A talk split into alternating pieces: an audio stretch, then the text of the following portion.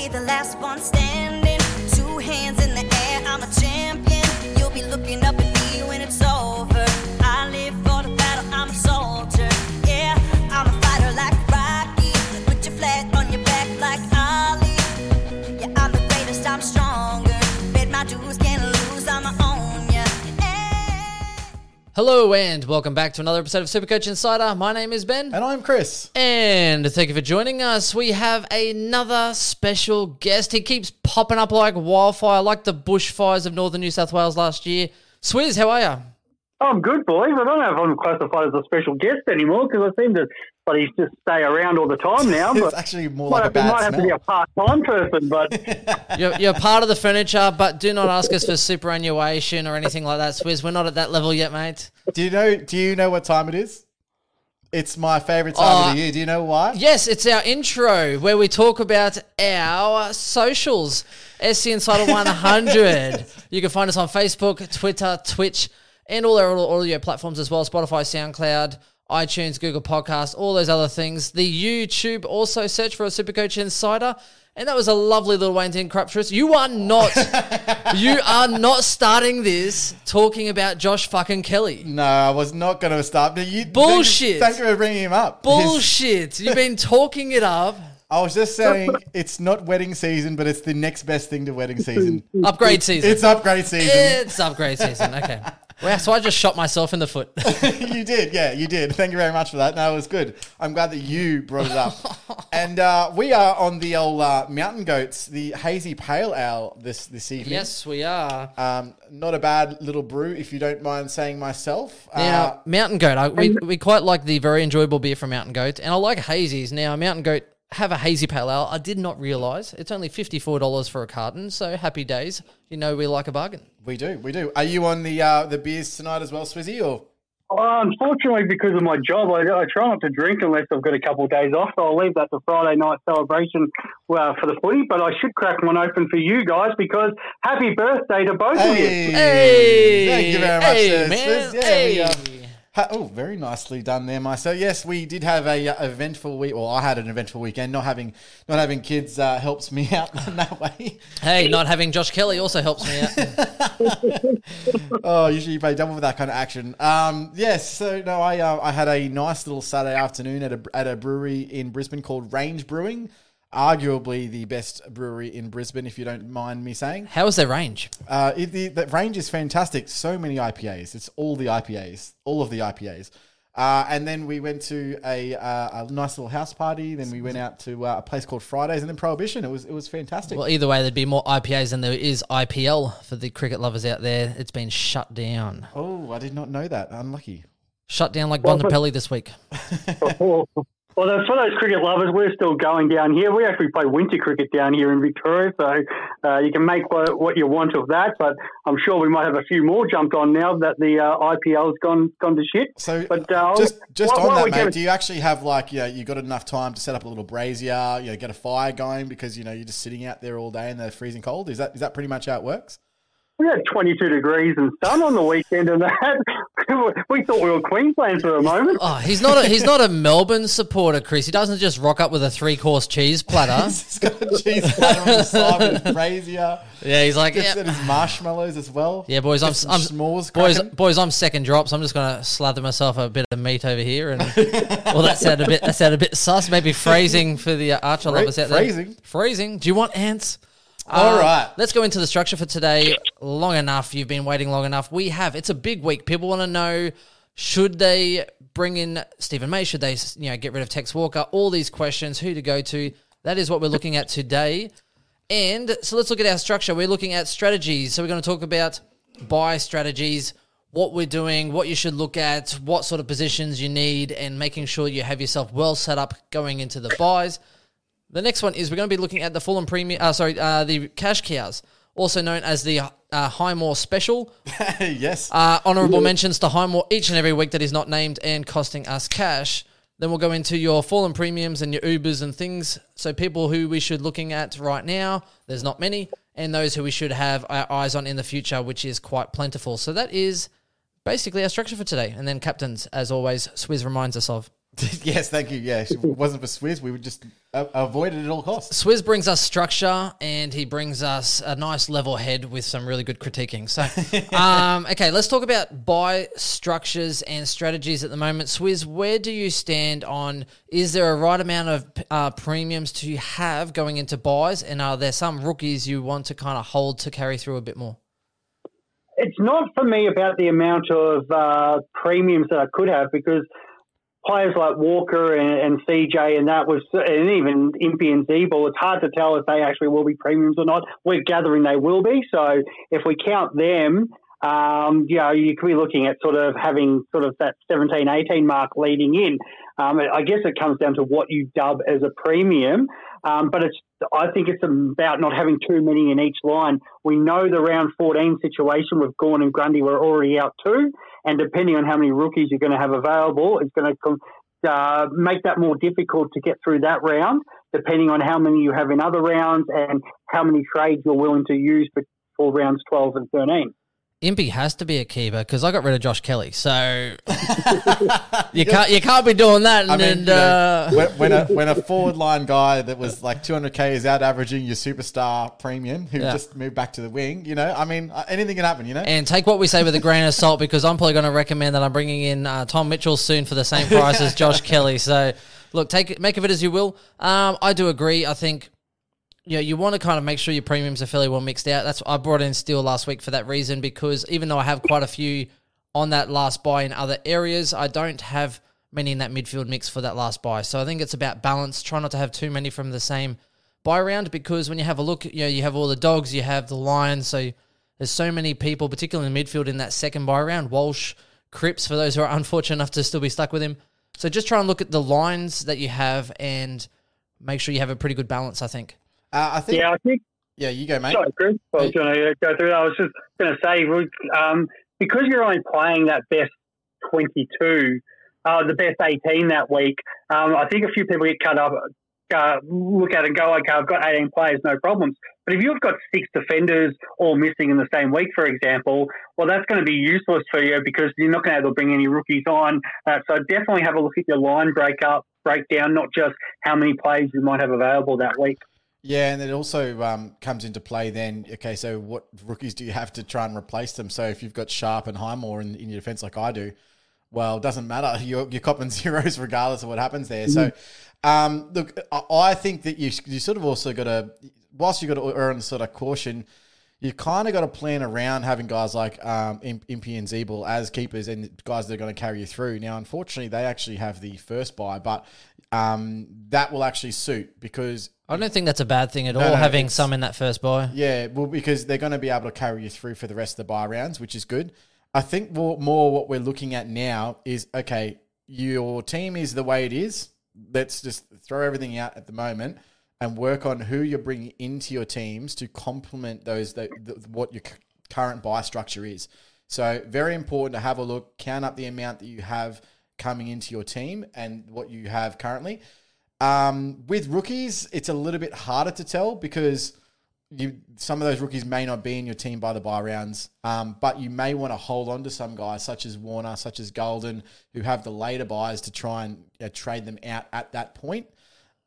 Which would be an ideal scenario. So keeping someone like a Warner or a Golden, as long as they're playing, you know, what tends to happen sometimes, unfortunately, is that we get to those buys. We've held these guys for a little bit too long, and then they don't get named over the buy rounds, and then we just get screwed.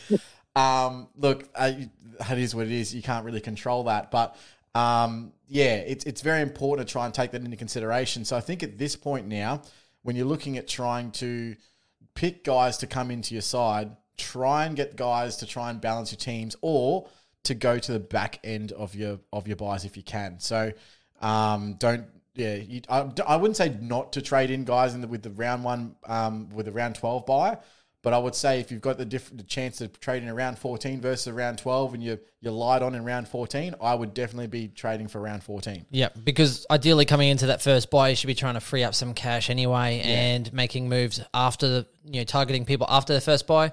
For me as well, also on strategy, try and maximize cash. It is, as Chris said, upgrade season. You want to try and free up cash to make upgrades now. There is no real point unless your rookie situation is so dire.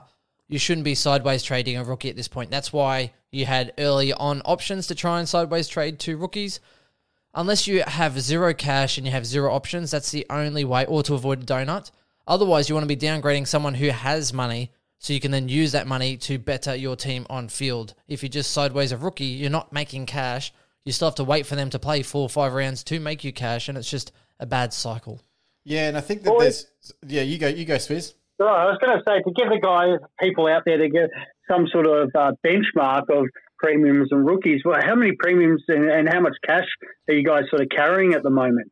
And while you're trying to work that out... I already know off the top of my head. So you're already on. So Chris, where are you at? So it depends on what you classify as a premium, but if you classified Taranto as a premium, I'm running 17 premiums at the moment with no cash. I have 13K in the bank.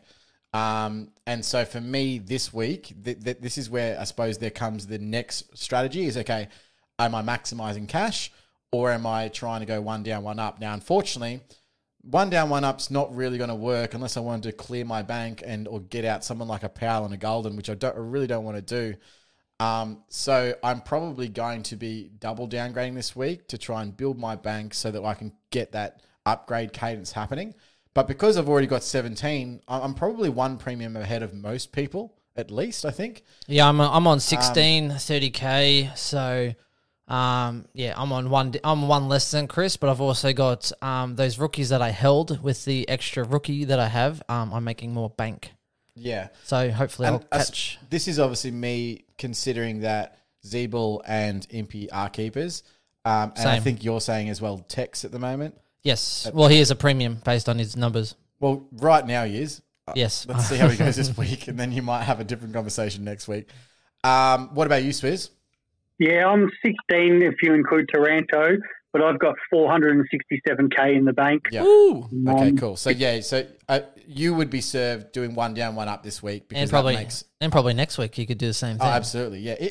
In an ideal scenario, from now until the end of upgrade season, which is the buys, you would literally be doing one down, one up to try and complete your team. Or double down, one up, yeah, depending if you need cash. Yeah, but well, that sort of mine's probably the one down, one up this week to go the double up next week to get me to that 19 premium mark. Yeah. And head towards those buys with 19 premiums. Yeah, absolutely. I think that there is also another consideration that we are being currently somewhat blessed, hashtag blessed, I might even say, with a plethora. Plethora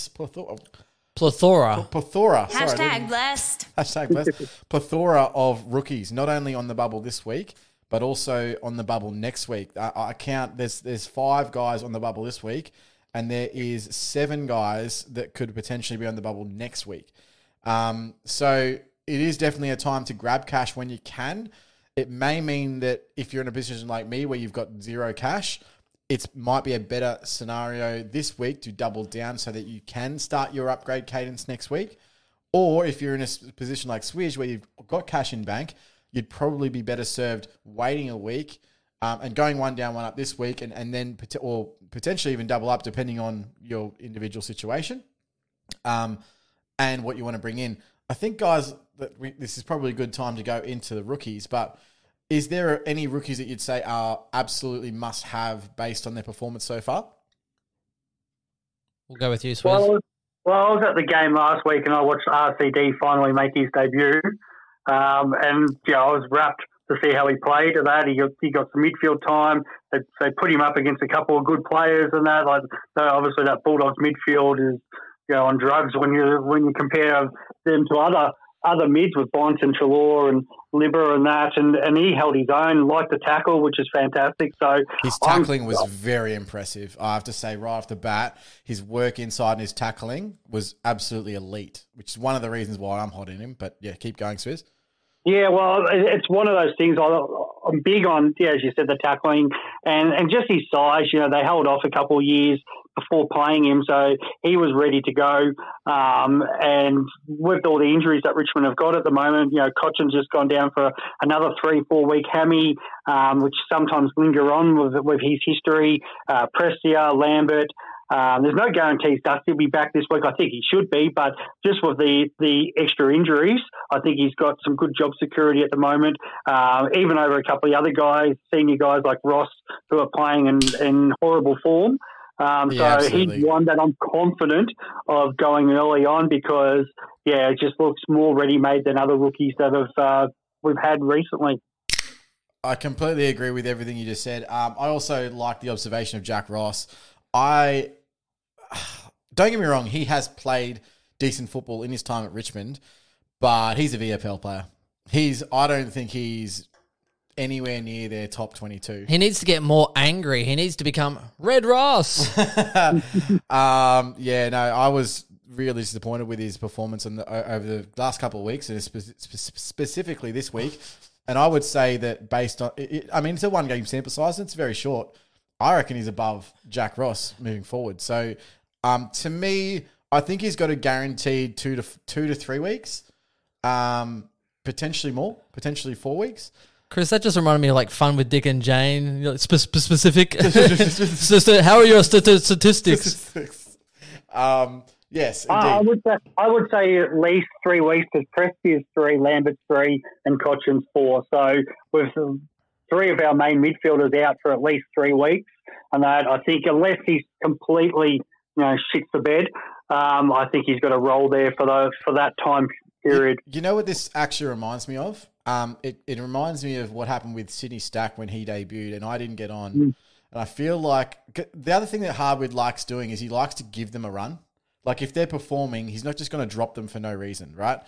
Now, he's obviously in the team because of injury and they've been hit a little bit through that midfield and he's getting that roll through. But do you think that there's the opportunity that even when those midfielders come back, they just find another role for him? Absolutely. And we've got history in the Flags with one. Townsend came in that year in 2017 when we were sort of restructuring our forward line and then ended up become a premiership player. Stack, Higgins spent many weeks in the side, and Tim was happy to back in the young fella. Well, look at Marlon Pickett, and that comes in right. Yeah, and even though he had that injury, he came in late and ends up being a premiership player. So Dim is happy to back in the young fellas, especially if some of those guys who are in and out of the VFL aren't performing. If only the coaches could get together, and if Dimmer could talk to a certain St Kilda coach, would be nice. Talking about backing in young players. Okay, so Riley, Collier, Dawkins, RCD. Break even of already -25. Someone you could definitely play on field based on his first week.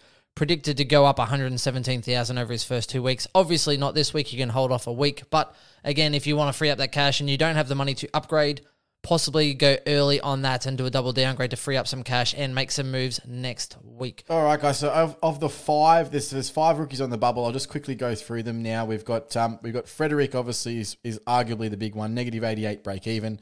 We've got Murray as well. He's a 102K defender. He's got a break even of -39. We've got Nathan Murphy. He's a 123K defender. So all these defenders coming out of the mix. He's around there somewhere. Where is Nathan Murphy? He's looking for Eddie wherever he's gone. Eddie, there he is. Eddie, I want to talk to you. Break even -28, 123K. You've obviously got Thilthorpe there as well. He's got a break even of -25, I believe, at 202K. And then you've also got Mark Keane, who's still around there. He's about 158K at a defender as well, with a break even of -13. So 4 defenders and a forward ruck. Obviously, it's a simple decision. Yeah, it's a simple decision. Chapman's out most likely for this week, so Frederick is in. Again, I was at the game at the Gabba, so Frederick I thought was quite impressive.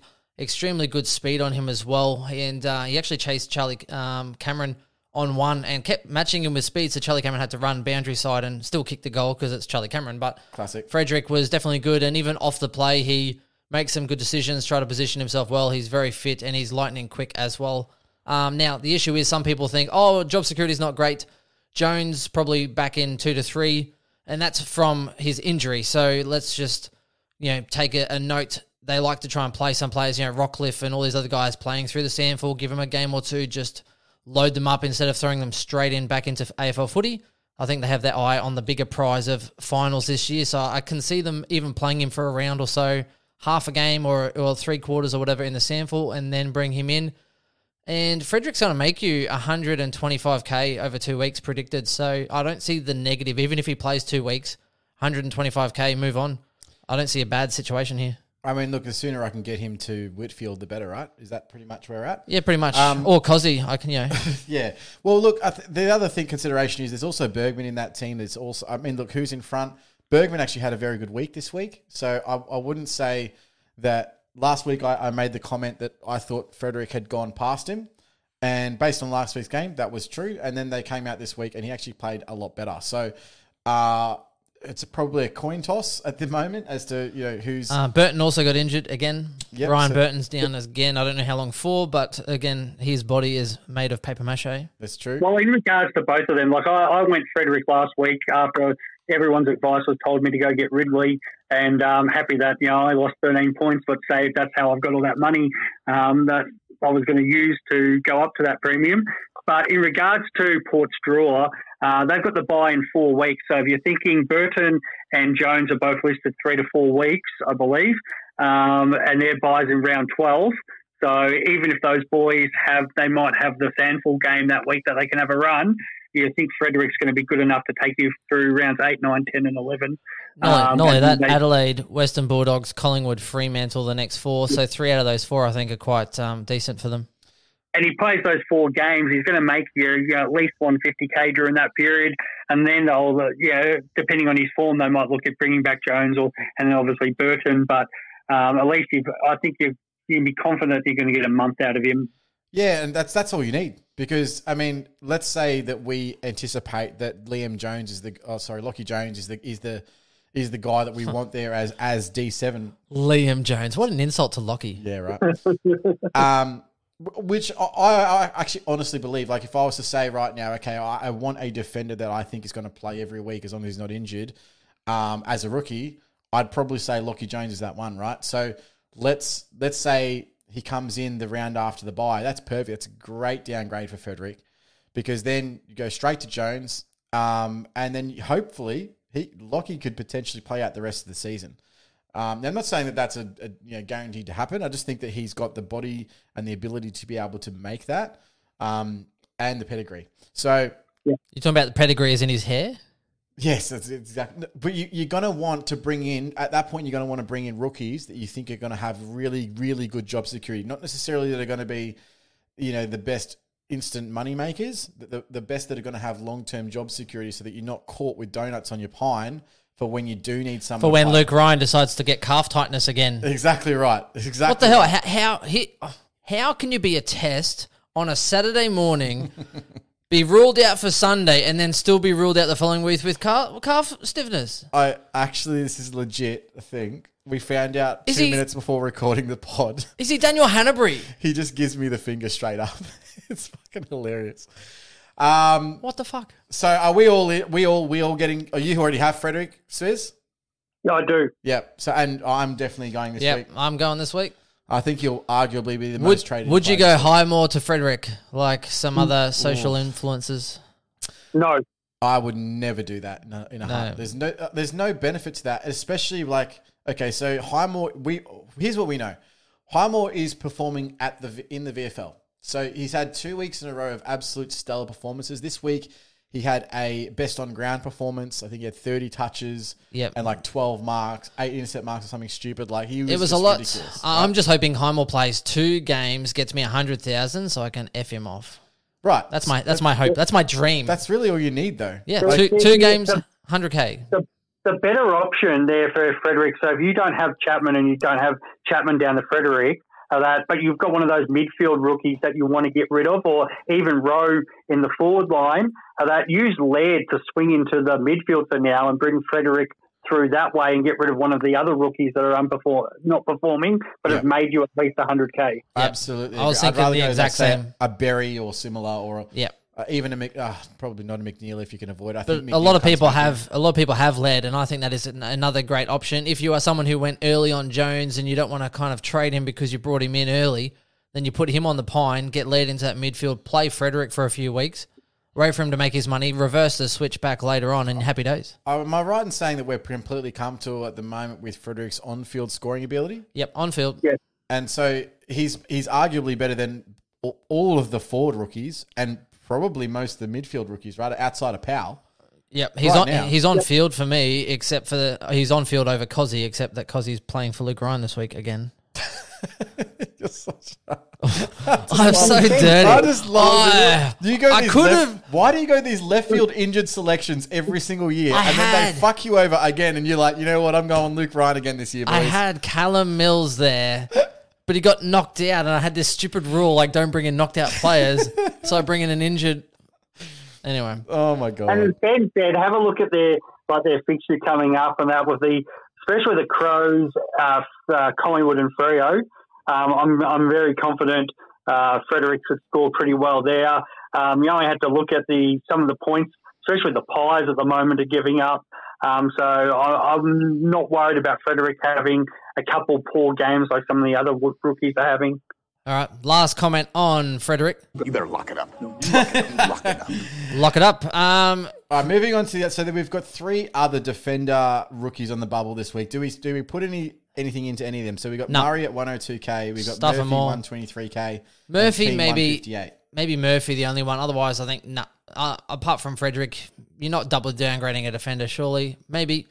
No, I mean, Murphy, look, you could talk about, I guess. Structure-wise, again, a lot of guys have a lot of premiums. They don't really have many defenders that they're trying to go down to, so they might not have the opportunity to get in two defenders.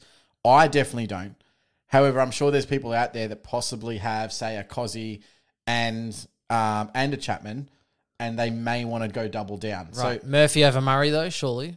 I don't mind Murray that much. It's hard to say, like, with the Pies, like I'm just a little gun-shy because I think at some point that Bucks is going to crack it and start dropping some of these rookies, but at the same time he needs to play them.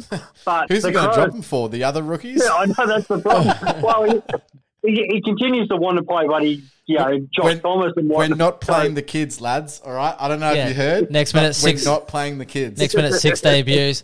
Nicholas Murray. Look, I'm sure Murray is a nice guy. I'm sure Murray is a darling. He's definitely a darling. Murray darling. I get that. We got it, yeah. Thanks. Good one. Look, I actually don't mind Murray, but if it was me, I'd be choosing Murphy. The only reason why his scoring has been so low, he actually has proven the ability to get the pill, and he's arguably one of our better players at doing that. He just seems to turn the ball over by foot way too much, and that's unfortunate when you're a defender. And he gave away a couple frees too, didn't he, against? Yeah, but I don't hate him. It's the 20K difference that actually matters to me. Like, that's the only reason why I would be going Murray over Murphy. So if that 20K can actually help your team, then that may be worth it. That's literally the only thing that I like to decide between the two. Yeah, right. Yeah, outside of that, I wouldn't be choosing Keane. First of all, I don't think he's any good. You're not very keen on Keane? I'm very unkeen. The one that I actually like is Thilthorpe. Now, I was big on him last week. The unfortunate thing is his price, obviously, is 202K, and that is the only downside. Outside of that, 5 goals in week 1, has 91. Backs up with 0 goals in week 2, but what did he score this week? He scored a 55 with 0 goals as a key forward. Now, I don't know about you guys, but he kicks 1 goal, he's 75. So he actually has proven scoring ability even to score without kicking goals, which is something that not a lot of key forwards can actually attribute to. So to me, I don't think he's a terrible option if you needed someone. Now, the problem is who you go down from. Probably Rowe. Are you making much money out of that? Probably not. Like, there's not really much gain from a Rowe or someone, or it might even be a Scott if you're really desperate or something like that. Side note on a Thilthorpe, Tex Walker also looking for those who are considering getting rid of him. I think if you have another rookie like Rowe or Scott on field, they're just as likely to score you a 20. So probably hold this week and upgrade if you can. Thilthorpe, he could be the reason they now have extra targets in that forward line. You have another big-bodied forward ruck, big, strong, young fellow. That's another target for people to kick to. So it's good for Adelaide because they're not as predictable, but also bad for Tex because Tex doesn't get every single kick coming forward. Well, there's that, but we'll see. I'm not sure. I'll also I'll couple that with saying that for the last 3 weeks, Tex has not looked as good. I'm talking about when the ball's coming into the forward line, when how far he's getting up the ground, him trying to compete for marks, and he's now getting double teamed as well, which is unlike what's happening in the first few weeks. Well, sometimes you pay double for that kind of action, right? And if you actually look, you do. If you look at the entries, have you asked? If you look at and the way that Texas scored his goals, a lot of them are from centre bounce. So the reason for that is he's got a 1-on-1 contest, right? And he's just going to kill them on the lead. He's absolutely brilliant in the lead, brilliant 1-on-1 strength. The problem that I find with Tex moving forward is that they've worked him out now.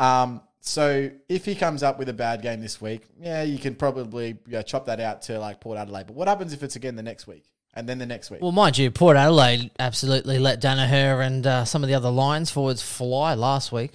Different for a showdown. I think Port Adelaide away, you can get on any forward against Port Adelaide away. Totally okay, but I just think that I get what you're saying. I just think that, first of all, his calf is an issue. Yes, agreed. And that's impacting his fitness, is impacting his ability to get the ball outside the arc. And then they're just double-teaming inside the 50 when the ball's... Yeah, and there's another forward target and he's injured-ish. Right. Yeah. So if they're not winning the centre clearance, well, that is... Or they're not winning games, which they won 3 out of their first 4, which was big on his scoring. Right. But so when's Sloan due back? Sloan could be the issue. Sloan could be the connector. What I'm saying. This week, hopefully. This week. This is a huge issue with their midfield that I think that they need to be addressed. When Sloan comes back, I think it absolutely massively improves Tex in terms of his ability to score because they can get first possession out of the clearance. Maybe he just misses his biffle. Yeah, sure. Maybe. But I just think it's an issue. Right. Look, just keep an eye on it. I don't have Tex, so I like it. He's not scoring well. But I just think that right now I would be looking to move him on. If it's not this week, then I'd be moving him on next week. That's personally my opinion. Yeah, no, I'm with you. If I don't move him on this week, I'm moving him on next week. What about you, Swizz? What's your thoughts on Taylor Walker? In my perfect world, I'd like to get him through to the buys. Make life a lot easier since he's got the round 14 bye. It just depends on his performance this week. If he can get that sort of 75, 80, then it's not a problem, and I'm happy to continue to hold him. If it looks like it's another low score and that, then obviously I'll make the move. Yeah, but Port Adelaide, West Coast, Melbourne, Richmond, Collingwood, Saints before their bye, and you would say Melbourne, Richmond are going to be real difficult. West Coast could be okay next week. If there's no McGovern and stuff back, then he could be all right. So the next 2 weeks he could do okay. He could stabilise his price. If he scores 90, I think he'll only flatten out about 430, so only about another 25, maybe under what he is now. Even that's if he gets 90s. Melbourne and Richmond are the big ones. Not great at all. Collingwood, St Kilda, I think he has a lot better options to score well there. Yeah, but you're not holding him 4 weeks, are you? If he goes poor this week and then he has a mediocre game against West Coast and then he drops a poor score against Melbourne and then drops a score against Richmond. Yeah, of course. But as I said, if he goes solid enough this week, and then it just becomes a week by week. He's obviously also saved by the fact that the forwards are absolutely shit. Mm-hmm. Yeah. And the top 10, I think the 10th averaging forward, if you take out the injured forwards, which is Dunkley and Zach Butters. I think the 10th is 91.3, and it's Tom McDonald or something similar. And Tom McDonald is moving back. Jack Darling, I think. Yeah, Jack Darling it is. Yeah, you're right. Yeah. So, that's where it comes down to. It's okay, who am I going to anyway? Unless Jesse Hogan somehow he goes off again this week, and all of a sudden you're maybe. But then that's a risk as well. Harry Mackay's a risk. So, to burn that trade at the moment, is it really even worth it? I completely agree with you. I think that there's a lot of issues right now in terms of the forward line, in terms of forward premiums, and it makes it hard to plan ahead. So it's okay, well, let's see what you've got right now. The forward rookies are shit. Now, in an ideal world, we'd fill up our forward line first if we could, just because the forward options are so first of all low priced. But and also, they're not scoring well, but then the forward premiums aren't doing well, so you're kind of eh. So from a strategy perspective, it's well, I can take a punt here though, right? Surely you can take a punt on someone and we'll probably go into this a little bit later, but a little bit like an Isaac Heaney, for example, that will we will touch on when we go into the premiums, but there is just a few more options that have opened up in the forward line that you can take a punt on because, what, we need to score 90 to be around the mark? You know, yep. That's really all you need, right? I think that's fair. Let's round out the rookies for next week. We've already touched on Riley Collier-Dawkins, so again, he could make 117 predicted over the next couple of weeks. He's a decent price and obviously plays early this week for those who are interested. Next one as well, we're looking at Poulter. Poulter. Yeah, so I just want to quickly touch on him. Now, the reason why I like him is obviously mid-forward at 117K, so pretty much basement price, but his role... And I want to talk about the Collingwood rookies and their roles and what's happening at the Pies. Now, unfortunately, Finlay McRae has been stuck forward. I'm pretty confident he will be dropped this week. So I'm sorry for those out there who have Finlay McRae. Swizz. Pretty sure he'll be dropped, and I think Henry will come in. So Henry kicked 3 goals, 3 in the twos and had a close to best on ground performance. The other one that could also come in is Reif McInnes. He kicked the game-winning goal last week and by all reports was played very, very well. But Caleb Poulter was playing higher up the ground and getting a lot more disposals. And so he was playing a wing and high half forward role as opposed to being stuck in the forward line in the pocket and not performing. Unfortunately, McRae really should be around the ball, not Josh Thomas. If only I kept Henry. Everybody in the 3-1-3 kick 3 goals 1. Was it 3 goals 3? Yeah, I mean, I like where you went with it. But follow me. So I actually like the look of Poulter. Now, we'll get to have... I don't think he's one you go early on. I think RCD is clearly outstandingly the one you go early on.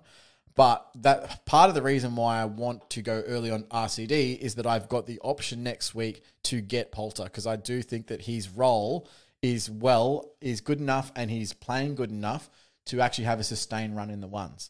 So just something to keep an eye on. Owies, of course, 123K forward only. Owies? I don't know. Oh. Now, my issue with him is that he's basically a carbon copy of Rowe in that he's a forward pocket player that kicked 3 goals and had like 6-7 possessions and kicked 67. Like, I don't know. I see his name and I think liar. Owies. What are you doing? I'm kicking my ass. Do you mind? I respect that. And, well, Chris, Owies can't play Essendon every week. So. No, exactly. That's also true. But he had some fucking great service. Like Doherty hit him out, lace out twice. And look, he was good enough to convert. But like again, small forwards who need to kick goals to score well, I'm not interested. He didn't. I think he only laid 1 tackle. Just maybe don't quote me on that one. But right now, he would have to go very well next week for me to want to bring him in based on his role. Edwards was okay. Burns similar. We've got Brian, who was the ruck for Essendon. Not sold on him yet, but I mean, 1 week's a long time in football. I probably lean in another week. And then we've also got Madden next week as well, who played the Lions. Did you end up even noticing there was a rookie out there called Madden? Madden? Yeah. No idea. Sounds like you had no idea. No, sounds like EA Sports. Yeah, right. So, so I think for me, it's RCD 1, Poulter 2, potentially Brian 3, depending on if Flynn plays, because there might be an opportunity to get a basement price rookie there. And then Owies. So depending on what he obviously scores next. Owies! Sorry, okay, stop. So did you notice anything else out from these rookies, Swizz?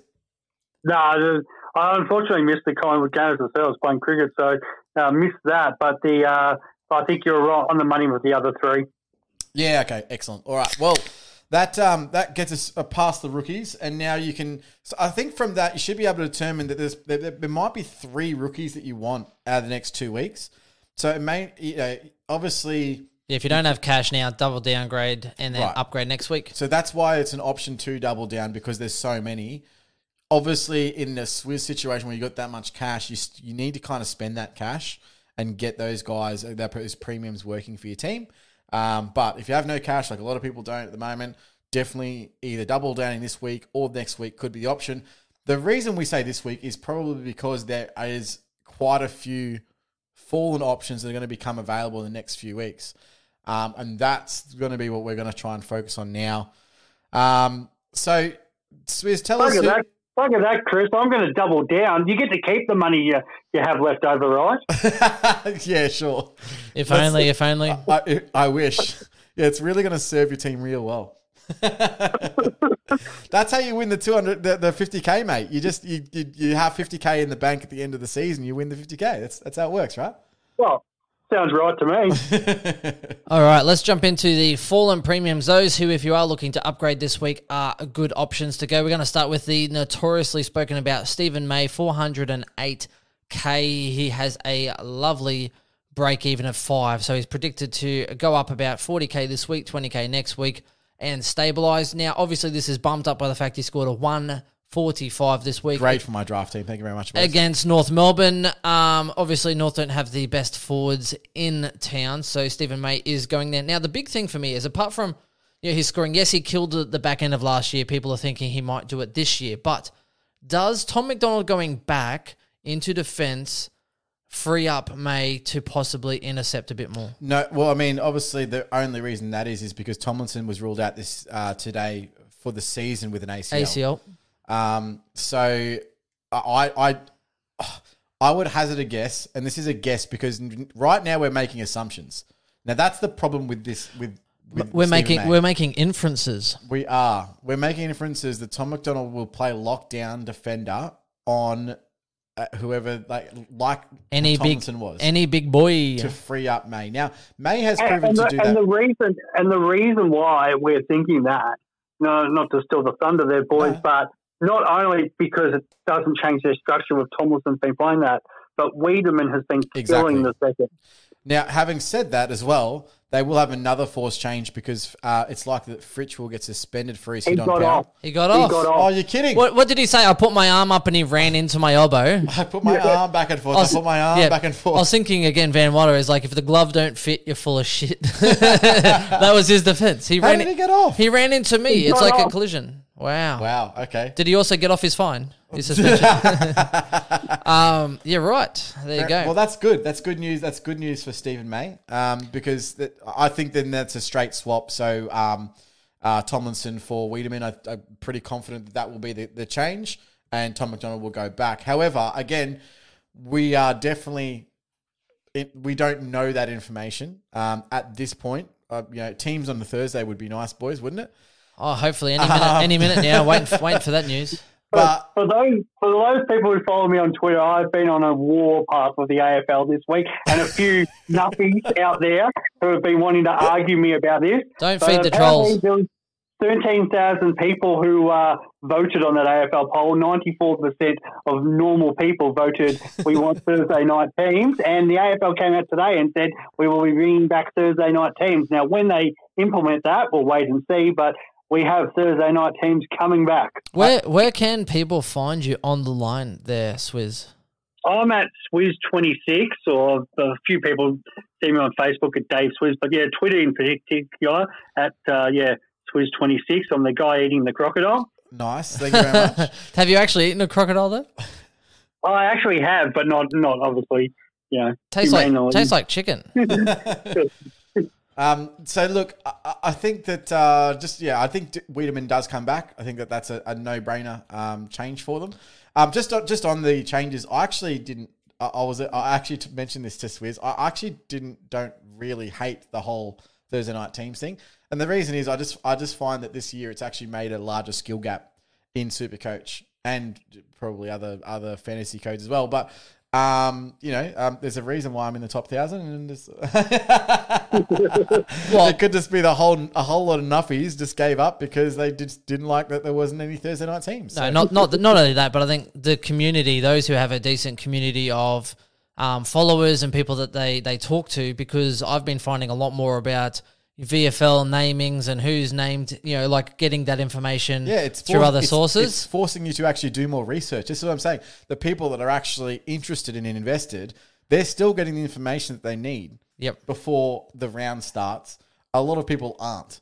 So therefore, it's the guys that actually put the more effort in, and probably a lot of those people who are listening to our podcast. Chris, you follow my coattail all year round. I tell you what, I didn't follow you on Josh Kelly, mate. Oh, how? Yeah. stuff up my head when I'm drowning. What a great friend. What do you mean, what? John, this is completely against the rules. Ben, apparently messaging us all day Thursday counts as effort. Yes, exactly right. Yeah, that's my effort. Yep. So look, here's the thing. Do we think that Stephen May will be top six? And if not, does it matter if he's not? Well, the first thing about that whole top six thing, I've had a couple of people argue with me this today, is it's not about what he averages for the season, it's what he averages from now. So let's make that clear for those people who are arguing me saying, well, he's never been top six for a year. I don't care about the year. It's let's focus, can he go top six from now? I agree with you. That's 100% a consideration. Anytime you trade anyone in, and it would be – I know there are people such as Pistol from Dr. Supercoach who actually do have a separate spreadsheet where they track what that player that they brought in averaged from the time that they brought them in to the time at the end of the season or when they trade them out. Now, well, I can tell you Josh Kelly averaged buck raw before I traded him out. I don't need no spreadsheet for that. Write that down. Right. So what I mean by that is, okay, so you've got really what we need, and I really hope that Supercoach implement this, is you need an average for your position on the field. So what is your D1 average? What is your D2? No, not the names of the players, your positions. So what's your D1 average for the season? What's your D6 average for the season? Does that make sense? But you can say even here, Ziebell, and then if you look... No, on your team. Okay, right. So your position itself, your D6, what has that average for your season? So your rookie average plus your premium average or your new price average or whatever it may be. That sounds great for another podcast. I know. I'm just saying that it's a consideration. Is it's not about now, it's about what the next 10 rounds or 11 rounds. Well, fan footy does have that information. If you look through a player, you can actually track what they've gone at different times. So I'm looking at Stephen May last year, and when I brought him in, he went 111 for the rest of the season. So he was fantastic for me because that was obviously one of the highest averaging defenders. Now, like a lot of people are hoping he's going to do the same. Now, do you think he can do that, Chris? No, I can't. No. But the main reason is there's I do think that he's not necessarily a bad pick because I think he's a value pick regardless, right? The thing is, it's what you have right now versus what you can bring in. Okay, so I don't necessarily think so. Being top six is nothing to me. It means literally nothing because I only have one spot in my defense, right? So it's not about is he a top six for me. It's is he the best option remaining, and he's not. And I think, personally, by a long shot, because I think that Whitfield arguably will average 110 to 115 for the rest of the season. Especially in defence. Like, I'm literally looking at Whitfield. I'm looking at Mills, Bowes, like, much better than my... Like, I don't have Stewart. Like, he's averaging 110 right now. Everyone's much better than Luke Ryan this week. That's all the truth. So, do I think he can personally average somewhere between 95 to 100 for the rest of the season. And that's serviceable for 408K. Absolute value. There's no real decent forwards at 400K. And if you need a defender and you're someone that has only 3 or 4 premiums, then sure, I think that's a great investment to lock it up. Ooh, and I missed an opportunity there. Yeah, you did. But I think he's probably 10 to 15 points off being the best available person I don't have. And that, I suppose that's the difference. So if you're in a position where you already have the best 5 or you got close to it, or you just don't rate Whitfield for whatever reason, or you've only got 4 premiums in the defense and you need 2 more, then I think May's a fantastic selection. Or the other option is you could look at maybe having May there and potentially have him as a loophole option later in the season. So you bring him in now over the buys, you get another person in, and then you can look to loophole one of your guys because at that price where it's just it's almost too good to pass up. What are your thoughts on that, mate? Which mate, me? Yes, you. Yeah, nah, fuck Ben. No, he wouldn't say that to me. Yeah, he ain't my mate. Stephen May did a great job for me last year, and I really like how he intercepts marking. So I don't. I'm not against people doing it because there's a lot of value there, and a lot of people are looking for value because of the lack of cash generation from the rookies. They need to make some of these decisions, like some people made with Brayshaw last week. The flip side to that. Dan Houston will be 420 in 2 weeks. Yep. Jaden Short and Ridley will be both under 500. So for me to spend an extra, say, 90K to pick up Ridley, who is pretty well guaranteed to go like 110 for just the role and how he plays. That I'm willing to spend that little bit of extra cash, or I can just wait an extra week for Houston. Is Ridley going that low? Ridley will get under 500. Oh. Ridley has a higher break even than what he did last year. His break even actually went up last week. Because I know a few people tell me getting back in at 590 with break even at 190, whatever it was. His break even went to 204. So. I can see like 20. Oh, was it 84% of the comp or something licking their lips? Absolutely crazy. I think we need to move on though, guys, and start looking at some other options here for those who are at a low price point. So Shai Bolton, 479K. He did go up 26,000, but he is still a good price point. Break even now is still quite low. His break even is 66, so he's still quite low. Do you recommend anyone bring in Shai Bolton there, Swizz? No. Yeah, me either. I don't completely agree. I know, but some people were like, "Oh yeah, Shai Bolton did well." Yeah. There's a reason for that. Now, obviously, being a Tiger or that, like I love Shai Bolton. Hope he re-signs with us and that absolute gun. But he actually spends quite a lot of time up forward, and that score was boosted because he literally won the game for us in that last quarter. Kicked the clutch goal, was everywhere. So he, I off the top of my head, his halftime score was only on about 30, but I think he scored 90 in the second half, and a lot of that came in the last quarter. Yeah, first half I was laughing, going, ha, sucked in anyone that brought in Bolton, and then next minute he pulled a Josh Kelly on me. So yeah, kicked 3 goals and had 22. Like, honestly, like, don't get me wrong, even though he did that, like, spent a lot of the game forward, which is completely fine if that's his role. But moving forward, his role's not going to get any better. And if that's his best game, it's nowhere near like the ceiling that other guys can get with a similar output or a similar role. I just don't like the fact that he needs to be a match winner for him to have 120 score. And he got lucky because obviously we've come from the clouds to win that game.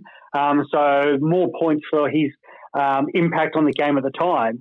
But if Tom Lynch had kicked straight, that game's over at halftime, and that we would have been, he would have kicked 5 and then missed another one completely. Yeah. He just the way the situation, the game panned out, so he had a massive impact on the game, which boosted those numbers. Yeah, and you don't have to be nice to Swizz. You don't have to pump his tyres. Easy answer, Shai Bolton, no shit, can't move on. I just also think just on that, like, yes, his break even. I don't want him leaving then. Yeah. I want him to sign. Now he's got to listen to this podcast and say, nah, Swizz fucking told me you didn't want me, therefore I'm fucking leaving the Tigers. Yeah, he's not going to re-sign. Just quickly on that. So, yeah, he's got to break even 66, but he's going to be 480 again another time during the season. So, like, it's not a must bring in. Like, trust me, he's not going to be outpriced you this season. Agreed. Next one, Dane Zorko, 487,000. Only went up 2.4 thousand. Still a great price point for those that want to bring him in.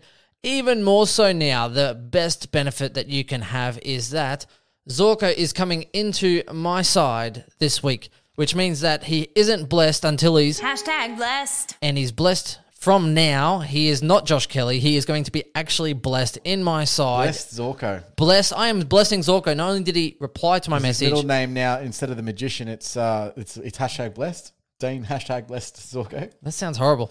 So he replied, he owes me a coffee. We're all good. There's truth there. There's amending. I'm now #blessing him because he is in my side, and you know he wants to tackle, kick goals, had a lot of CBAs on the weekend. Loving life. I wasn't loving his score, but if that's what he's going to dish up, basement. 92 basement. At basement, I'm going to be okay with it. I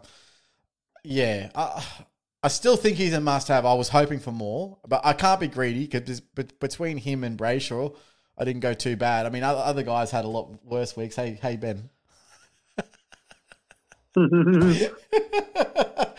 What was your net rating? You had a 91 from Steele and 107 from Bont, and Brayshaw went 121 and Zorko went 92, didn't they? Yeah, and that's like $300,000 less too. Fuck you very much. Oh no, sometimes you just got to take the value when it presents. You know what I'm saying? Sometimes. Like Josh Kelly, for instance. 60% of the time, it works. every time. Okay. Now, I just want to highlight your attention to a couple of guys that that I have been thinking of. I think these two are probably arguably the next ones.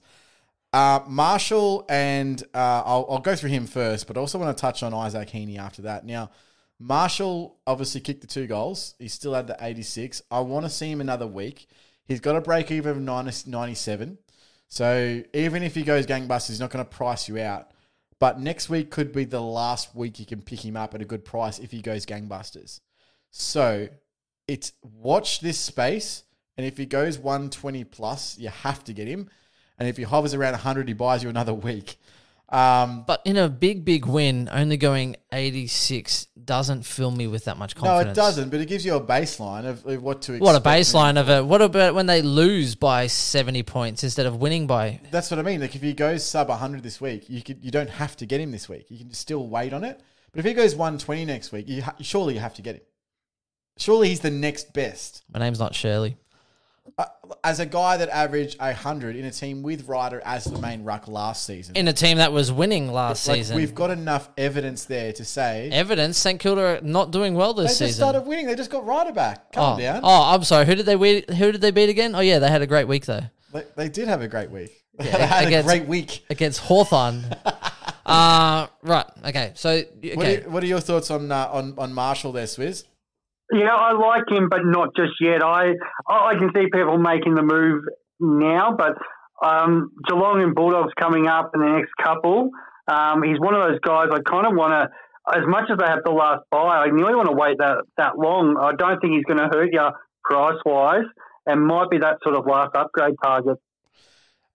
Yeah, my only thing with that is that he's also the last buy. That's the problem, but it's actually a benefit to get him now rather than later, and that's why I bring him up, because like if he goes big next week, I'd just rather get him now. I know that I'm going to have him for. I actually my personal forward line. I've got Ziebell, Impey, Zorko, and who's my fourth forward? Not Tex. Definitely not Tex. I don't even know right now. It's escaping me, but it's someone with a round 1 and round 2 bye. So the round 12 and round 13 buy. So I don't have any premium forwards in the round 14 buy. So for me, it makes every sense to bring in a St Kilda forward for that to complement my actual buy structure. Now, if this is going to be the lowest price, is going to be the before the buys. You know, I want to get on him. But what I'm hoping is, you know, it doesn't price me out in the next couple of weeks, and then I can reevaluate my other options, because there are other options coming in, like Isaac Heaney. So tell me what your thoughts are, Ben, because I know that you love Isaac Heaney more than most. Oh, look, the sun just glistens off his hair. It does. 354K. Looks like there's a beach that follows him everywhere he runs. Yeah, or he goes into a dam and doesn't get injured. When he goes out onto dry land, all of a sudden he's fucked. 354K, he's already dropped 100,000. He's projected to drop another 34, but he's projected to score 61, so that doesn't tell you too much.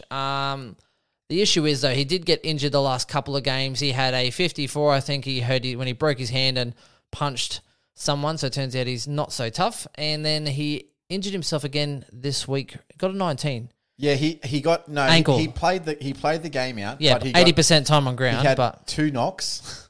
Like, you got kneed in the ribs. Like, he had 2 knocks during the game, and he ended up playing a game out, but it was on very low time on ground, and for that reason, obviously... didn't have the greatest of scores. Well, 80% time on ground, he got there. Yeah, well, didn't do anything, but he got there. Again, as a forward, it's not great. Now, the problem is twofold. First of all, he obviously loves to cop a knock, and second of all, he loves to get injured. But there's a third problem, and that's currently roll. Isaac should like my jokes then. He should like, because they're all knock knock. Sorry, Swizz. So obviously with Reed injured right now, and of course with Franklin out, that means he's basically a stay-at-home forward right now. So over the next few weeks, we're going to be able to see him hopefully turn that around. Franklin's coming back. Yeah, well, Franklin's playing. Yeah, he's playing. He's in. Right. So we get to see at least 1 week of Heaney back in this team this week. And we can reevaluate. Now, if Heaney is next week 330, 340K, my argument is this. Well, with me, it's he is well, it's Warner down to Heaney. Which it's amazing to think, right? Warner actually, can might have to net you a few K down to Heaney, and then Heaney coming up will have Collingwood at home, Freo, I believe, have been told to pack heavy because they play Sydney play Freo later in the year, and if there's still that COVID issue, around, there's always a chance that could be moved to the SCG. Even so, Freo aren't the strongest opponents. Then they play Carlton, and I think they've got Hawthorn before the buyers as well. So there's the possibility there that Heaney could, play one of his big games, or even if he's playing forward, kick a few goals. And that 293 to 100K price tag is very juicy. Yeah, I think they had 30 travelling. Told everyone to pack heavy except for Tracy. They told him to pack light because he is heavy. So it's going to be interesting. It'll be like what Brisbane had to do and, go away for a couple of weeks. So here's my plan, lads. Another thing that it works in Heaney's favour is that he has the last buy. So again, a guy that can take you right through. Now, around about that time of the year, that's when Dangerfield is due to come back and return. Now, I want Danger in my final team, but I arguably don't think he might be ready to get into my team before I need that last premium. So my idea is I will trade in Isaac Heaney as my F6 for now, after, say, a Marshall, so not next week, but maybe 2 weeks' time, 3 weeks' time, depending on when he bottoms out or whatever it might be, if he shows form of turnaround, because there's no point in getting him if he's just going to average a 40 for the rest of the season. And then you can just keep him right up until the time where you get Danger in and then move him to F7 and loophole Heaney for the rest of the season. And you really only need him as a half-decent scorer for about 6 weeks of the year. Now, I think that's a pretty good idea. What do you guys think? For me, it's not. I'm really happy with my buy structure. So the idea of, as you mentioned before, Marshall, possibly a Tex Walker to Marshall and a Warner to Heaney doesn't change my buy structure because it's the same buy for those guys. Yeah. And I do like the idea. Now I'm looking at possibly for value loopholing Heaney with another player which plays for your team, Chris, because I can see. Gee, Goey. Don't do it. Just save yourself the pain. But for the value that and the scores that we know Heaney can put up, I think there's minimal risk there, especially these rookies will get tired and they'll be looking at some of these senior bodies to take some of the slack in the second half of the year. Surely you're better off spending $650 to $700 on a premium. Oh, you need eight something, don't you? Because you need a rookie as well, right? Well, 5 and 150. Look, I agree with you because I'm actually very anti DeGoey this season. I don't know. It could be headspace. It could be 100 different things. It could be also just Collingwood a crap, and there's that. But there's actually another guy that I want to just highlight here who may well come in this week. A little guy by the name of Jake Riccardi. I don't know if you guys have heard of him. He played in the twos this week and had 40 disposals playing at centre-half back and I think close to 20 marks. Yeah, that's correct. Yeah, so he's actually priced at 306K, hasn't had a price movement just yet, but if you see him come into that defence, there could be someone to watch out for. So just someone to keep a little eye on. Obviously, they've flagged throughout, just so the preface to this, Cameron had came out in the preseason and said, look, we love all the boys, but we can only really play the three forwards. And they had four of them. So they've got Riccardi, they've got Hogan, they've got Himmelberg, and they've got Finlayson, right? Now, one of them's always got a miss. That's what he said at the start of the season. So Riccardi's obviously gone back to try and break into the AFL team as a defender. He's come out this week and had 40 disposals as a defender. That's Brian Lake territory. That's remember when Brian Lake hit 200 Supercoach? Woo! Remember and Riccardi. So his break even sitting at 97 at the moment.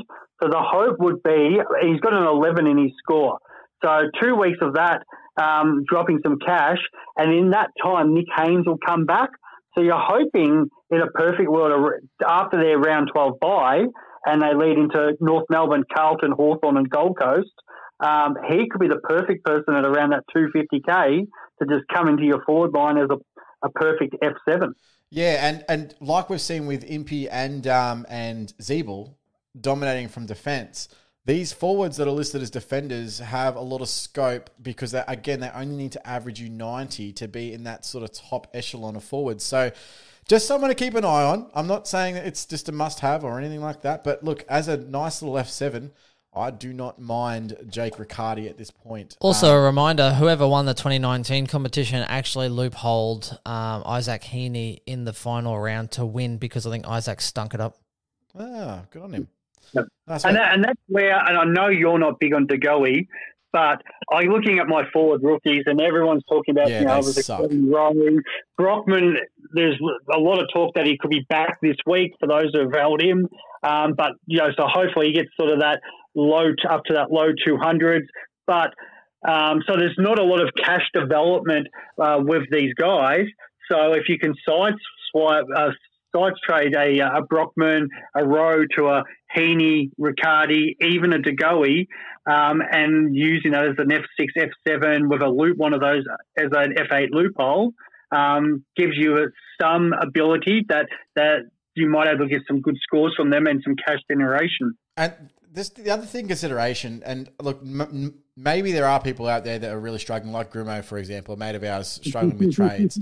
And sorry to shout you out again, Grumo, and just bring your team down. But like, I'm looking at having a fairly completed midfield, completed team fairly quickly.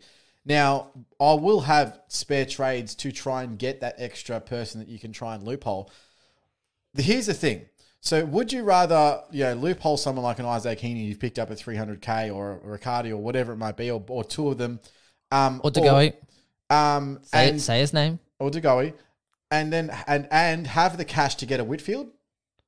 Or would you bring in Stephen May at that cheaper price and then upgrade to a higher forward is there a higher forward? Do you know what I mean? Like, you're probably better off spending that cash, that little extra cash, instead of going May, to go up to a Whitfield or up to like a very top echelon defender like a Ridley or like a... it's a couple of reasons. So I've had two 500 finishes in the last 3 years, but have burnt sort of my trades going into those last 3 or 4 rounds, and things that have got me by where other people have been in a situation where they've burnt trade, they've got no trades left, and somebody's pulled out either in the midfield or the forward line, or someone has stunk it up, as in the Heaney story with the person who won. I've had that F7 who has that flexibility between the forward and mids, who, when I've had that 1 week injury, they've able to cover them. If you can get that extra value, why it's there, especially in the forward line, whether high expensive forwards are only averaging 95 anyway, and these guys on their day can go 90 to 120. I would rather spend the money on a premium defender like Whitfield, Ridley, Stewart, where I know that they're going 110, and just stream the forwards. Yeah, I completely agree with you. The forwards are just, in terms of their up and down, not great. The high highs and the low lows. Dusty and Sidebottom, obviously, you've got to keep an eye on those guys coming up forward. I think if you don't have Dusty, I don't think there's many that do, but let's just say if you don't have him, you probably need to get him in the next few weeks. Yeah, the ones we're looking at. Yeah, you don't have him. I must sound like the worst Richmond supporter out there. No, Ty Bolton. No, I don't have Dusty. Well, you have to get him in the next 2 weeks, right? Just so you know. Yep, that's why I have 460K sitting there. Fair enough, mate. Because it's going to cost you less than that to get him. I agree. I think ones to watch, and we'll cover this on the next podcast, but start to think about freeing up cash and starting to look at, if it means not getting May this week, it's like, well, if you don't have Ridley, then Ridley will be under 500 next week. So save the money, go down, get a Frederick, etc. Go up later to Ridley. I think that's an easy one. A lot of people don't have Ridley, right? And I think we would all be in agreement in saying that Ridley is a must-have at some point, right? Oh, must-have. I believe nearly everybody, a lot of people jumped on. I I saw his percentage was, oh no, it's only 23% still, so there's still quite a few people who don't have him. So he's 540 at the moment. Even they've Supercoach have got him projected going 105, 104 the next 2 weeks. But even next week, if he went 105 against the Giants, he would drop another 45K. So hopefully it's another low score like the 87 against the Blues, and that'll see him coming down to at least a 490. What was his? They're playing GWS. Time on ground, like, can we check up his time on ground? I felt like Ridley didn't play as much time on ground last week. Now that obviously could be concussion related. I'd like to actually have a look at those stats if you could bring them up. Yeah, I've got that. So just give me a moment. You're right. No worries. What was his time on ground there, Swizzy? Well, I think the interesting thing is GWS as well, Fremantle, North are the next three. You need to get Ridley. This is what I'm saying. Like, I actually think there's a reason for his lower score. I just think it was more time on ground related, which then obviously impacts his kickouts because if he's not on the ground, like it's like Short. Like Short takes freaking breaks at the 7-minute mark of every single quarter, and it's freaking annoying because obviously. Would you like to guess his time on ground, Chris? I would say 83%. He was the only player to have 100%. You're kidding? No. Really? Well, that's a really good sign then. Okay, well, that goes that out the window. Jeez. 100%, yeah. Okay, yeah, right. Go Ridley. So I think GWS, Fremantle, North, I think you wait 1 week, wait for them to play GWS, you jump on the Fremantle and North train. That's interesting because he didn't have as many kickouts as he normally would. No, well, maybe they didn't miss as many. Have that, but yeah, I don't. What did the Blues end up kicking behind wise? But also, I think what affected them, it was such a high scoring game. There was a lot more goals chewing up a lot of those Supercoach points last week. Yeah, that's true. Yeah, not very rare. Not very often do you see a game of 107 versus 123, and the Blues kicked 19-9, so there weren't that many kickouts for the game. So a 35-goal game. Yeah, that's going to affect the other scoring. So 2 to 1 goal. Let's just ratio. Put it as something to keep an eye on over the next couple of weeks. Yep. So if you don't have Ridley, I'd be looking at next week, or depending how he scores this week, the week after. I think that's definitely an interesting one. When we're looking at the break evens as well, Steele is the next one, 166 break even. He dropped a substantial 36,000. Why did I pay overs for this Muppet? I don't think you had the right idea. Yeah. Like, they did dominate the game. Like, yeah. Once again, you know, my fault. Jack Steele versus Hawthorn, I thought he would just dominate, absolutely rack up the pill. Turns out you can't tackle the opposition when they don't have the ball, and he just let everyone else do it. I think it's not a bad thing as far as maybe he's fresh now for this week. He just let everyone else do the running. I don't think and that's the downhill skiing. Hey, I think he still ran 14Ks on the day. Like, look, I'm thinking positively here now, okay? Because I essentially Josh Kelly went to Steele for me, and I lost points. Well, what do you think that Steele's going to average for the season? I think he still averages 115 to 120 for the rest of the year. Okay, fair enough. I'm not that optimistic on him, to be fair. Well, I think he's still got the ceiling for 150s. I think 115. I think he gets his upper. I put him more as a 110 to 115 player, but I still think he's a great player. Like that's put him in the top six, right? Like for sure. I mean, the good news is this year really, like if you look at the midfield averages of all the guys, outside of McRae. And Walsh is, I think, second right now in terms of midfield average. I think he's 120. Really, that's about it. I mean, everyone else is around that sort of 115 and between 110 and 115. So there's a whole bunch of guys in that 110 to 115 category. Oh, sorry, I lied. Cameron Guthrie. Just having one look at that crook-looking bastard. Oh, Jesus. Yeah, that was a setup there. Yeah, Cam Guthrie obviously going fantastically. Do we think that Cam Guthrie holds that though? But yeah, I'd say no. Yeah, I can't see him holding that. No, well, once Dangerfield comes back in, then happy days. Yeah. And I said this off the podcast, I'll say it again. I am going to invoice Dangerfield, my lost bet for Guthrie. You know who I think averages 115 from here to the end of the season? Josh Kelly, fuck you. I actually really like Josh Kelly as an in. He's basically bottomed out. He's had a role change. So he's moved back up to the wing. He was playing on a half-forward flank and in a forward pocket for most of the season. The second Whitfield comes in, he has a role change. When a problem comes along, you must zip it. Zip it, go. And on that, Chris, about Josh Kelly, because I'm seriously with the one up, one down. It's between Kelly and Tom Mitchell for me right now. And Kelly's he plays Essendon this week, but then the week 2 weeks after that, it's Richmond and West Coast.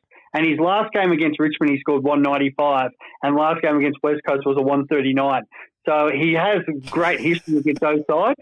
Can you tell us a little bit more about how awesome Josh Kelly is? Because I'm sitting next to a guy here. Straight after his bye, he has North Melbourne and his favourite team in Carlton. Oh, so, wow. So he's a guy you could probably get in now, really. You know what? Fuck it. I'm bringing him back in next week.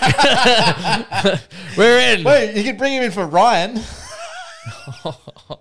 I'm just loving it. Worrying is like a rocking chair. It gives you something to do, but it doesn't get you anywhere. Sorry, mate. Hey, look, I'm happy to be your emotional punching bag. Well, for everyone out there, I believe Ben's looking for Mitchell, so just stay off him and get on Josh Kelly. I would 100%. If I could, actually, I probably could sideways Mitchell to Josh Kelly at this point. Look, I do actually like. I mean, look, if you're looking for a bottomed out premium, You've got two risks when you're looking at Josh Kelly. You've got his injury risk because he hasn't had injured this year. And then you've got the risk of Cameron actually completely screwing his role at any point in time. Or you're obviously looking at the Whitfield risk, which is Lockie Whitfield has the risk. Whitfield, 561K break even, already nice and high. His break even is 147, so happy days there. Wait for him to drop after a couple of rounds and live large. Yeah, the great thing about his score, I mean, if you looked at his DT to SC was just insane. Like I think huge. He had 110 DT and only 86 SC, so obviously didn't use the ball that well, which is very unlike Whitfield, but it's very... normal for a player coming back to not exactly have the best return game. So I'm looking towards him probably going 110, 115 next week. And then we'll look at his break even and see when you need to get him in. So I don't think he's necessarily a must-have next week, but I think he's one that if he goes 140, you kind of got to get him, right? Like if he goes 140 next week, it's like, okay, well, his money's not changing. You got to get him. Yeah, I think he's still got a little bit of time.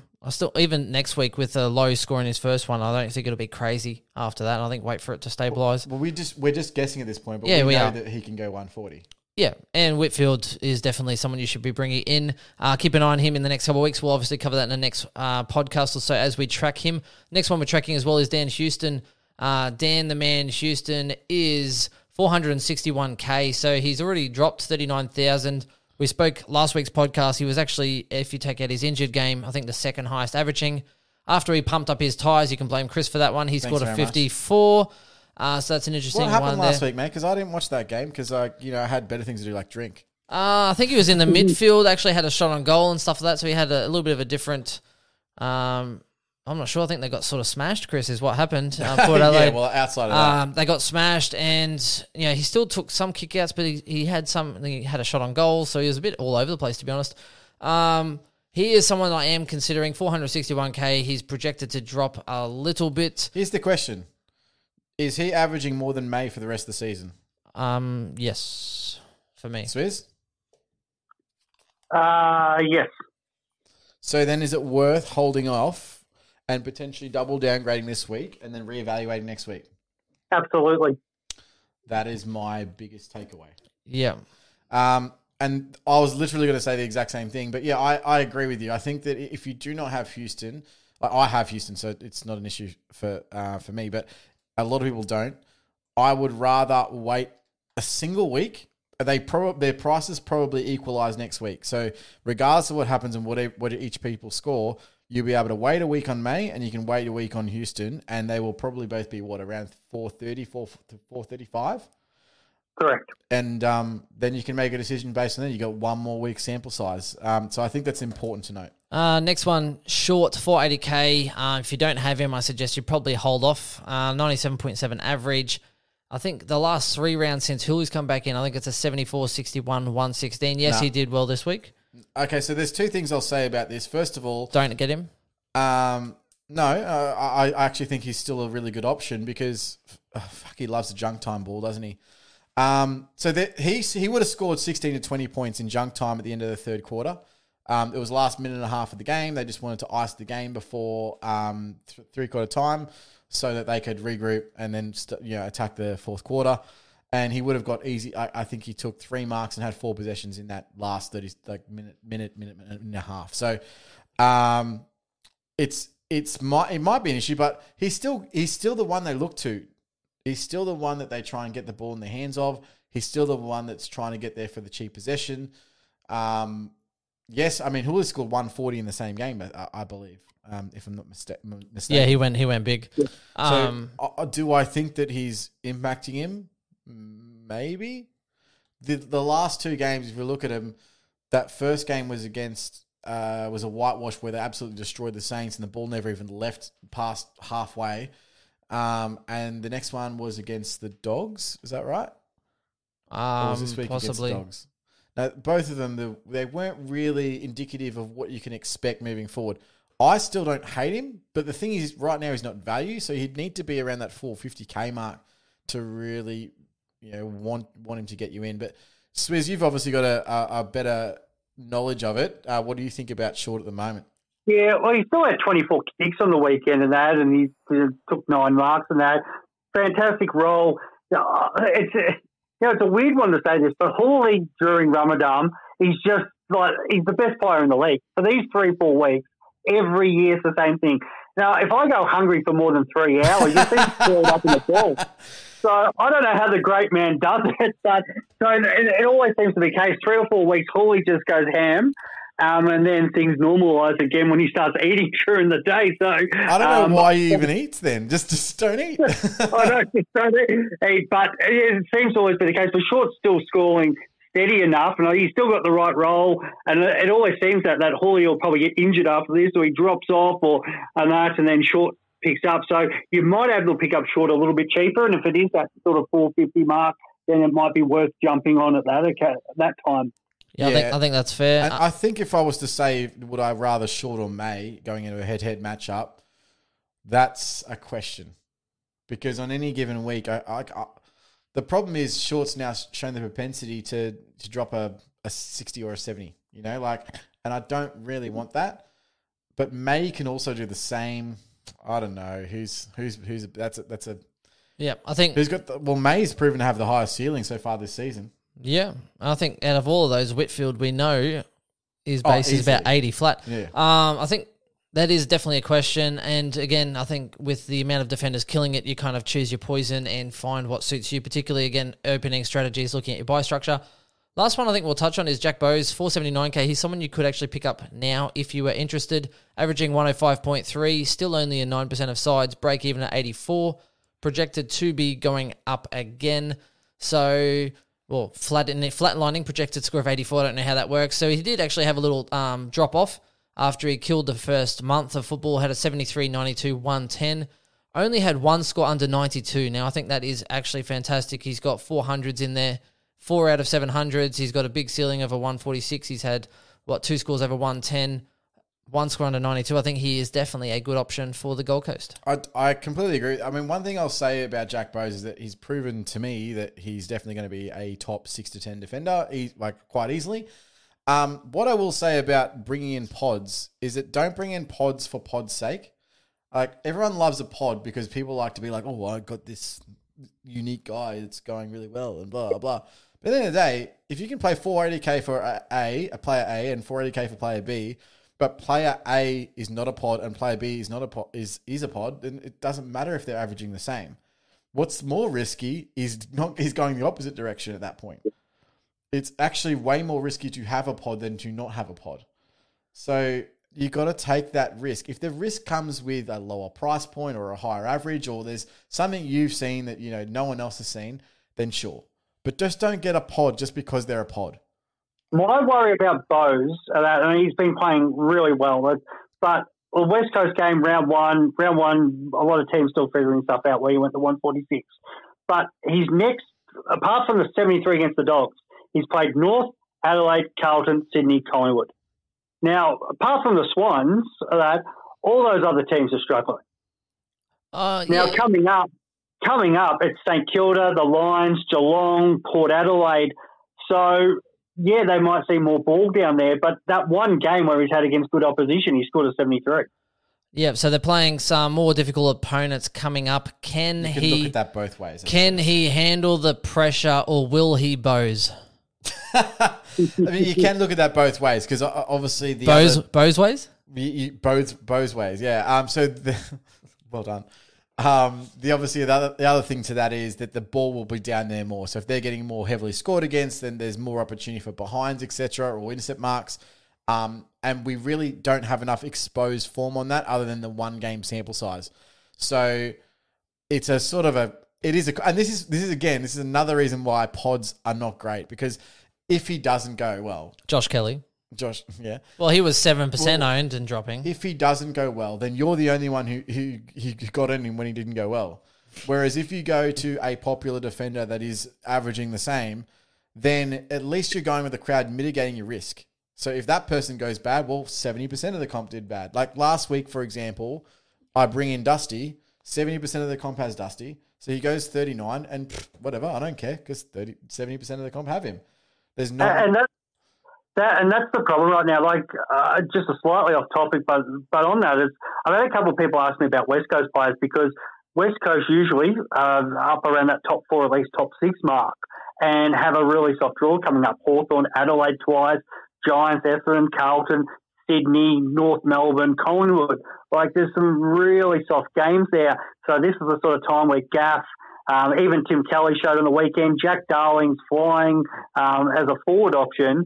But those guys are all under 3%. So they sound like, if it pays off, yeah, fantastic. But all I'm going to do is get Kelly or Tom Mitchell at the same price as a Kelly or a Gaff. Yeah. And I find like there's less risk in that, because the moment if Tom Mitchell has a bad week, well, that's another 30% that are with me on that one. But if you've got Gaff or one of those guys, as you said before, in like a Bowes, and that, and they have a bad week, well, you're all by yourself.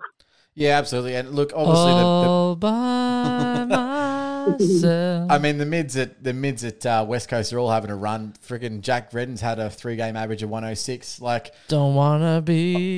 Yeah. Well, and obviously the reason is they're just in this situation where their whole side's been battered with injury, and half their midfield's out, so they're having an experience. I think Dom Sheed even had a good game last week. It's his second one all year, all last 5 years. Sorry, I should say.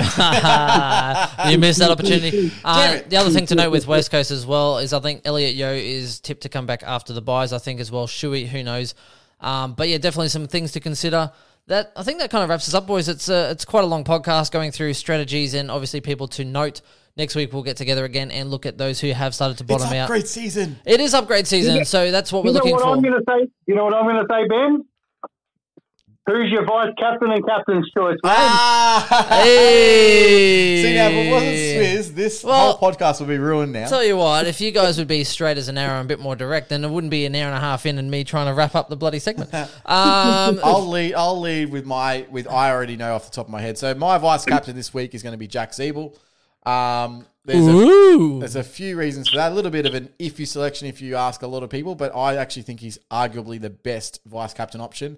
And I will be going into Gawn. Now, the reason for me vice-captaining Jack Ziebell, Collingwood concede the most marks in their forward line, or uncontested marks, I should say, in the entire league. And they have for the last however many weeks. And that is a huge problem for everyone, except if your name's Jack Ziebell. He's absolutely going to clean them up. They cannot kick goals to save their life. The one thing I will say is that hopefully they get enough score on the board, or enough behinds on the board, I should say, the Japanese can have 10, 12 kickouts and also do that as well. That'd be nice. Yeah, I think that's definitely an interesting one. I don't think you're going to be alone on that sort of sideways thinking. I'm considering VCing Gawn and then rolling the dice if he fails.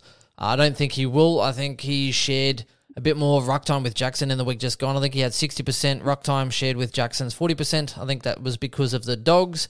North Melbourne, so it's a little bit an easier game. So I think Max will be fresh coming up against a top 8 side, and Hickey, I think Max will be in fine form this week. One thing that scares me, and this is just a comment that I will be saying, it was based on an interview that he had, is that Max did actually acknowledge that the introduction to Ben Brown to the side meant that he was going to be playing more time on the bench per game, which is an interesting thing for him to say, and it kind of scares me off him a little bit. Just saying. Even better reason for a VC. That's true. But, yeah, you know, if Ziebell goes, 130, you have to take it, right? And you're sweating. I'm okay with that. Yeah. I think 130 this week's going to be fantastic. I'm just worried about the tags from Carlton for the Dogs on the Sunday. And I just noticed that the North players were very, very good at sharking Gawn's taps last week, which obviously could and adversely affect Grundy's score. So that is the reason why I'm moving towards a Ziebell VC and a captain on Gawn. Fair. I'm thinking either I might actually follow you, Ziebell into Gawn, or I might even go Steele into Gawn. Against Gold Coast, I think his body type and everything should match up really well against Gold Coast, so he could go one nice little 150. Otherwise, I'll probably just VC Gawn and roll the dice if he fails. Nice. What are you going with, a Swizz? I have the VC also on Ziebell. Yeah, my boy. You're my boy, Blue Man. You're my boy. Yeah.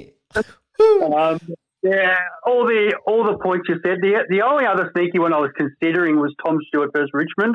We've leaked a lot of points to you guys defenders. Love leaking points to defenders, and this is probably a good point. Even though I know it's very late in the podcast, one person we didn't bring up as a possible trade-in option was Caleb Daniel, and part of the reason why that is Richmond have leaked points all year to defenders. It was always going to happen that this was going to happen, and with Bailey Williams still out, there is literally no chance I would be getting on Caleb Daniel. So just please keep that in mind. Watch him for another couple of weeks. He's not a must trade in. Just leave that for now, please. So no one's VCing or seeing. Was it Grundy? It's Grundy. I'm off the Grundy this week. Just this week only. Yep, I agree. Yeah, no, it'll be Captain McRae for me against the Blues. CM, Captain McRae, yeah. I think VC Gawn into McRae is not a bad idea either. Look, I don't think McRae's the terrible option because I think Bont is the one that gets the tag. But I just would rather not risk it. And look, Kurnow hasn't even been the best lockdown tag anyway. Like, let's be honest, Kurnow really hasn't been, except for Brayshaw. He locked down pretty well, but apart from that, Merritt did quite well. Boak still, Merritt and Boak have still gone low hundreds, even with some Kurnow attention. So I don't think it's the worst thing in the world. Well, for me, it's the Bulldogs on the rebound. He's gone 138 and 150 in two of his last three games against the Blues. So he's if the Blues are going to put any work in, as you said, it's going to be Bond. I can see McRae rebounding this week and having a big one. Yeah, I don't mind McRae. I really don't. Yeah, me either. That wraps us up, everyone. Thank you very much. Do like us on the socials. Follow Swizz also on the Twitter. And please don't fuel his hate for those trolls out there. He's a very sensitive man. Watch out if you're an Essendon supporter. Look, that wraps us up. If you haven't seen Chris or my team analysis on how our team is shaping up for this week, please do go to YouTube and follow, like that one as well. Obviously, you can just search for a Supercoach Insider on the YouTube and you can look at our teams and how we're tracking. Yeah. And that's it. Swizz, thank you for joining us. Any last comments? Are you good? No, I'm good, boys. You have a great week and all the best for everybody in the Supercoach world this week. Excellent, mate. Thanks very much, and we love you, mate. Sounds good. Happy for you to get a Richmond player in your team in a couple of weeks. There, Swizz. Yeah, it would be nice to actually go to a game and cheer somebody. Yeah, it'd be nice. All right, thank you very much, everyone, and until next time, we'll see you later. We will see you later, and we'll see you with 0 from Ryan this week as well. And a 0 from Josh Kelly in my side. Yeah. And until next time. Bye. Bye. The C is for the courage I possess through the drama. H is for the hurt, but it's all for the honor. A is for my attitude, working through the patience. Money comes and goes, so the M is for motivation. Gotta stay consistent, the P is to persevere. The I is for integrity, innovative career. The O is optimistic, open and never shut. And the N is necessary, cause I'm never giving up. See, they asked me how I did it, I just did it from the heart. Crushing the competition, been doing it from the start. They say that every champion is all about his principles. Carry. Bye.